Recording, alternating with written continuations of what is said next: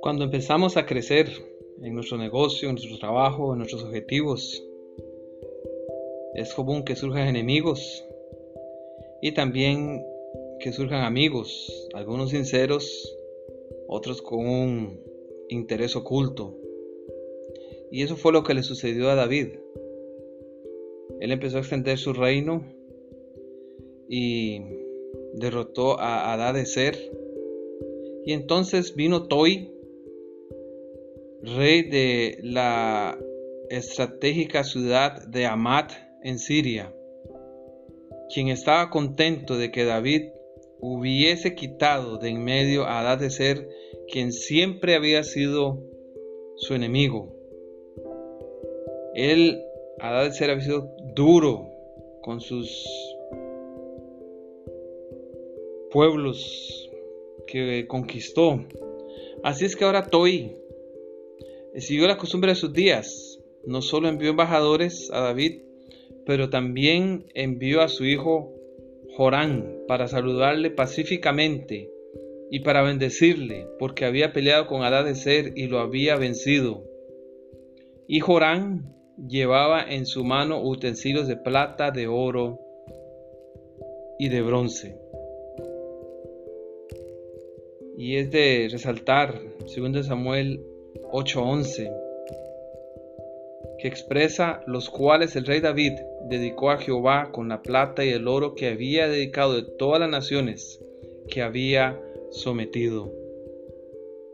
Las riquezas que él obtuvo, él las devolvió a su creador.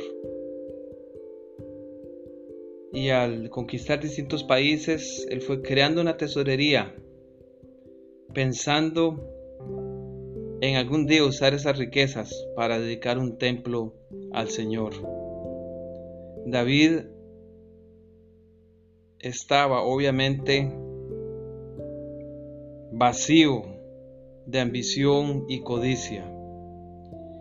Y es común para aquellos que están en puestos de poder, ya sea en el gobierno, en instituciones privadas, e inclusive en iglesia, que una de las grandes tentaciones es acumular posesiones para sí mismos, hacer negocios para tener más, retener.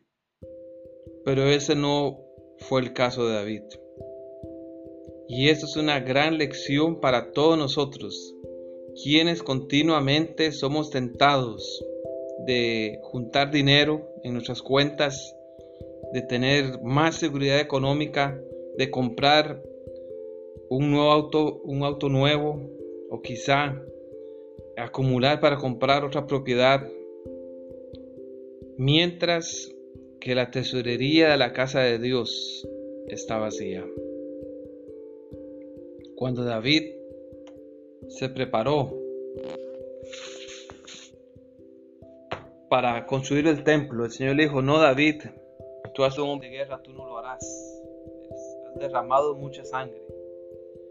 Entonces en Primera de Crónicas, sobre todo los capítulos 20 hasta el final, eh, menciona cómo David hizo preparativos y él declara ahí en el capítulo 22, versículo 14, He aquí yo con grandes esfuerzos he preparado para la casa de Jehová cien mil talentos de oro, un millón de talentos de plata y bronce y hierro sin medida, porque es mucho.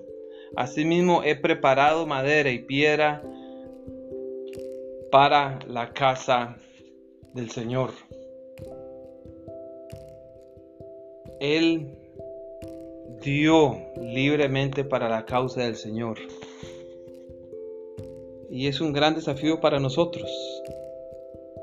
Estamos dando ofrendas generosas para la causa del Señor. Y, no pensemos únicamente en una organización religiosa. Pensemos en que Dios es el creador, Él nos ha dado todo y ya Él le corresponde recibir de regreso todas esas bendiciones materiales.